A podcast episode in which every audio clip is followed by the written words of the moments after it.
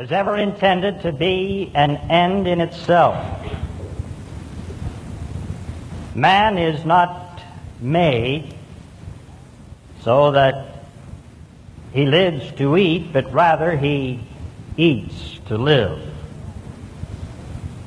Therefore, what is important with any supper is not just the preparation for or participation in, but equally important is what happens after supper. I want you to keep that in mind, because on this particular Lord's Day of World Communion, what is really important is what happens to us after we leave this supper. Some of us will leave remaining the same people that we came. We will have eaten the bread, tasted the grape, but we'll go out through those doors unchanged. Nothing other than a digestive process has gone on. And we remain the same people that we were when we came, still carrying the same burdens of guilt, still concerned about our own selfish and small interests. We will not be nourished in our faith, but will remain the same. And while some will leave this place remaining the same, some will leave intending to be different, better people than they came. Yes, there are individuals here, as in every service throughout the world today, who are looking for a turning point in their lives. Such an individual has come discouraged, disgruntled, disappointed, and despondent over self. He has said, or she has said with the Apostle Paul, "O wretched person that I am, those things that I don't want to do, I do, and those things that I should do, I don't do." And they're looking for some particular period in history where they can find a turnaround. They are looking for that one time when they can say, "I must stop what I am doing. This is not right. I want to begin again."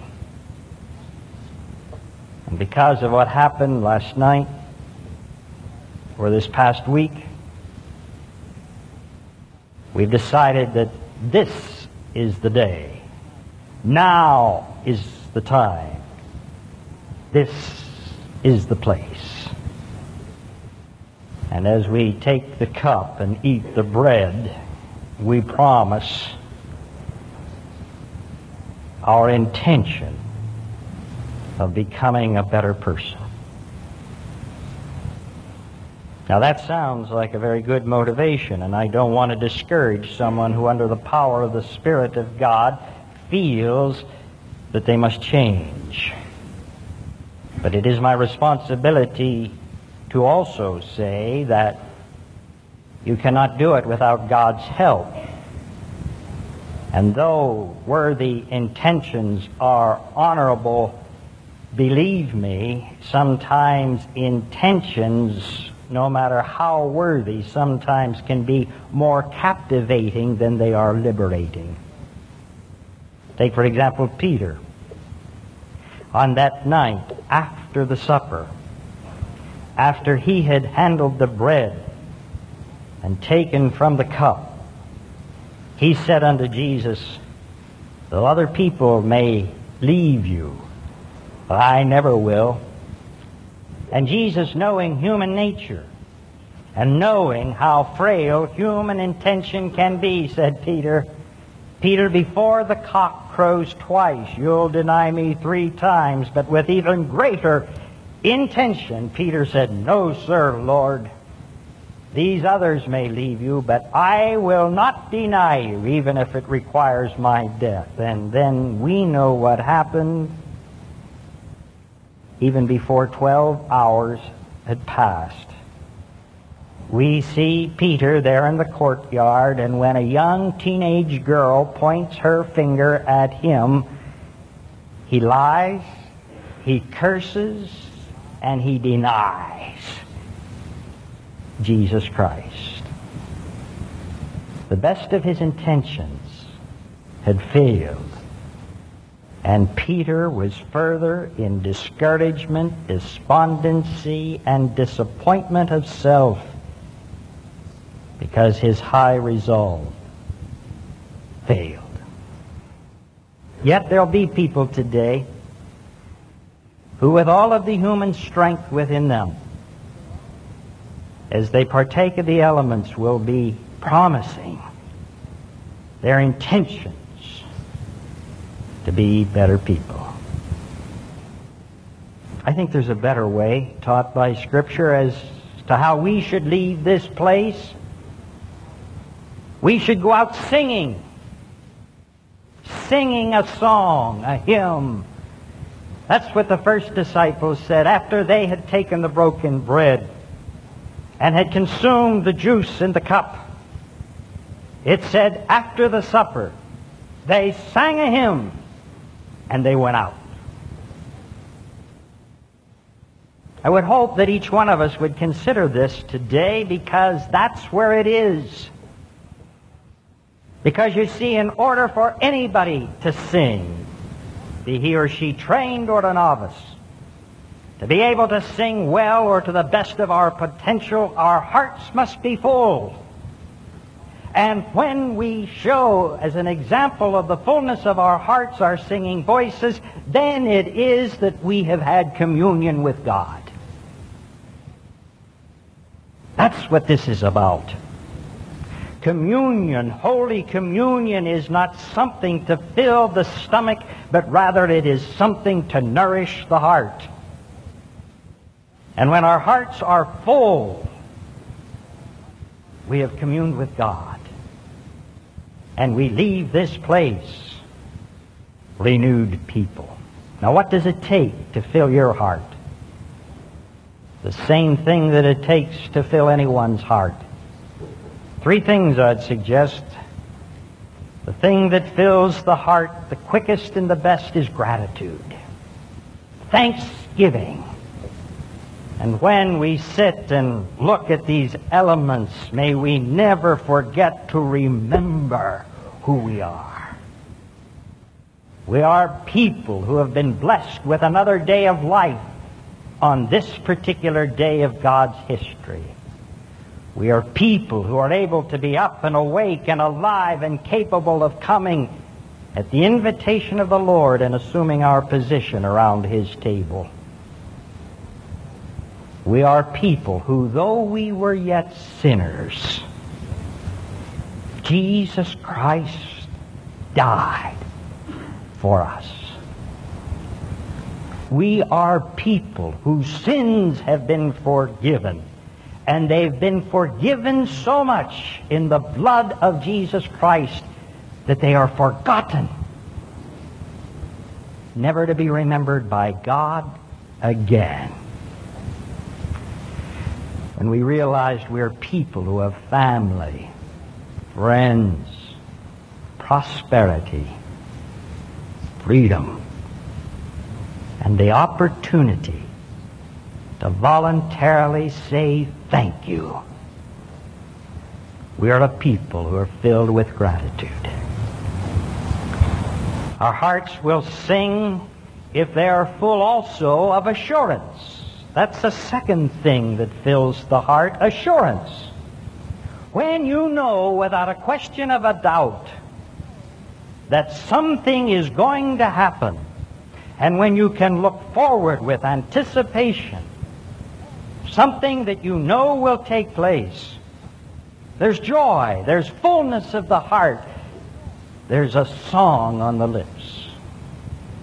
So as we come, may we count those things that we can be assured of And the greatest thing is that Jesus Christ lives not only in churches, but he lives in you and in me. If we have received the baptism of God, the Father, the Son, and the Holy Spirit, and claim Jesus Christ as Lord and Savior and King, he is alive in you and in me. So much so that we can say with Paul, it is not I, but Christ that liveth within me. Be assured, ladies and gentlemen, Christ lives in you. You are the temple, the temple of his Holy Spirit. And as Jesus said, I have overcome the world. And this Spirit that dwells within you, you have the assurance that he has overcome the world and he lives in you. And on this World Communion Sunday, we have the assurance that he lives not only in us, but in anyone who communes with God through the sacrament of Holy Communion. Yes, people clear on the uttermost parts of the world, people who are still sleeping and will not observe this sacrament until we're almost ready to go to bed tonight. Those people, Jesus Christ lives in them too, and the Christ in them will meet the Christ in us, and we go forth together, for in Christ there is no east or west, no north or south, but one great fellowship of love throughout the whole wide earth. That's something we can be assured of. We're not alone. And we go out into the world as victors because Jesus Christ is victor of the world, of everything that will ever happen to you or me. He's defeated even that last enemy known as death. The strife is o'er, the battle done. The victory of life is won. What assurance. And we know that even as we sit at this table of the Lord, because Christ dwells within us, because we are united with the communion of the saints by God's Holy Spirit of grace, that when you and I are finished here on earth and God bids us to go to the other side, there's a room reserved for us in that house of many mansions. And we have the assurance that we will be with those fathers and mothers and husbands and wives and little children who have gone before us and who will meet again, never to be separated ever again. Now that should fill your heart, those assurances, as does that which probably fills our heart fullest. And that is when we know that there's a desire for our services. I don't think there's a time in my life when I feel as strong and as quick and as capable as when somebody says to me, I need you. Help me. I need you.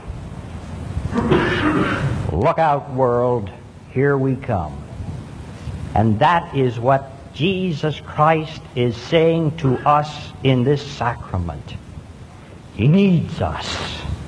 He needs us to go out into the world as people who are singing our confidences, who are filled with gratitude, and who have a voice of happiness for this world.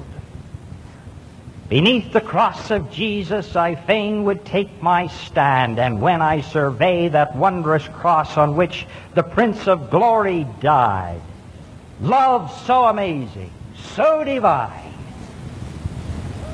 demands my soul, demands my life, demands my all.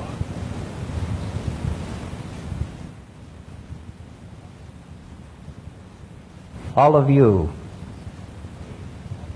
who want your hearts to be filled and who want to leave this place as people singing loud the hymns and songs of God, and say unto the world, let me give you a cup of cold water in the name of Jesus Christ, and share with me, brothers and sisters, as we break forth the bread of life, and live and teach and be the gospel of Jesus Christ. All of you who want to do that, listen now, please, very carefully and reverently to the words of the institution of the Holy Supper of our Lord Jesus Christ as they are delivered by the Apostle Paul. Paul says, I have delivered unto you that which I have received from the Lord, that our Lord Jesus, the same night in which he was betrayed, took bread, and when he had given thanks, he brake it, and said, take, eat, this is my body which is broken for you. This do in remembrance of me. And after the same manner also he took the cup, and when he had supped, saying, this cup is the new covenant in my blood. Drink ye all of it. For as often as you eat this bread and drink this cup, you do show the Lord's death till he come. Let us pray.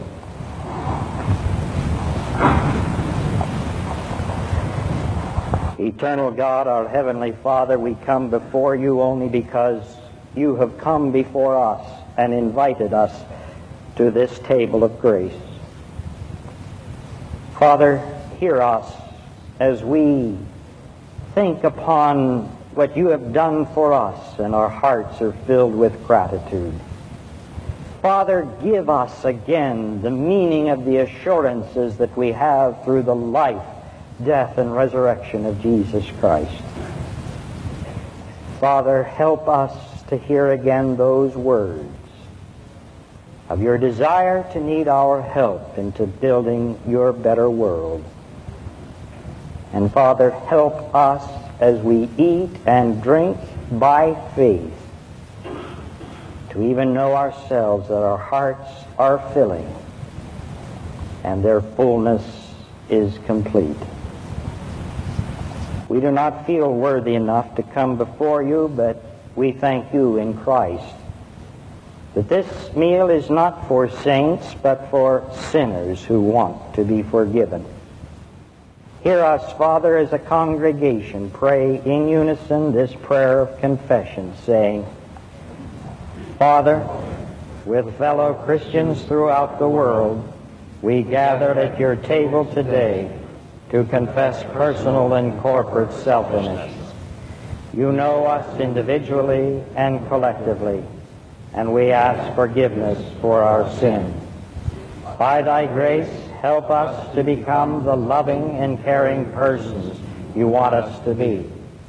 We ask this in the name of your Son, Jesus Christ, who came into the world and gave his life to redeem us. Amen.